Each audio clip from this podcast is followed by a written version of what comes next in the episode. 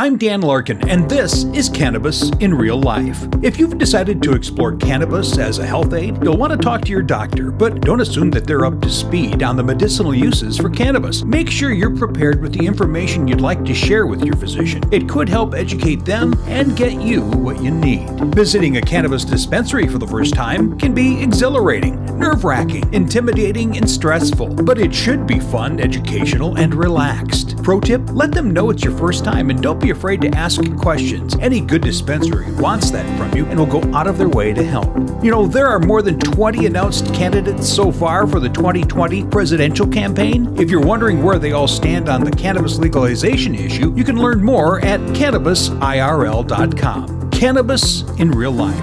I'm Dan Larkin.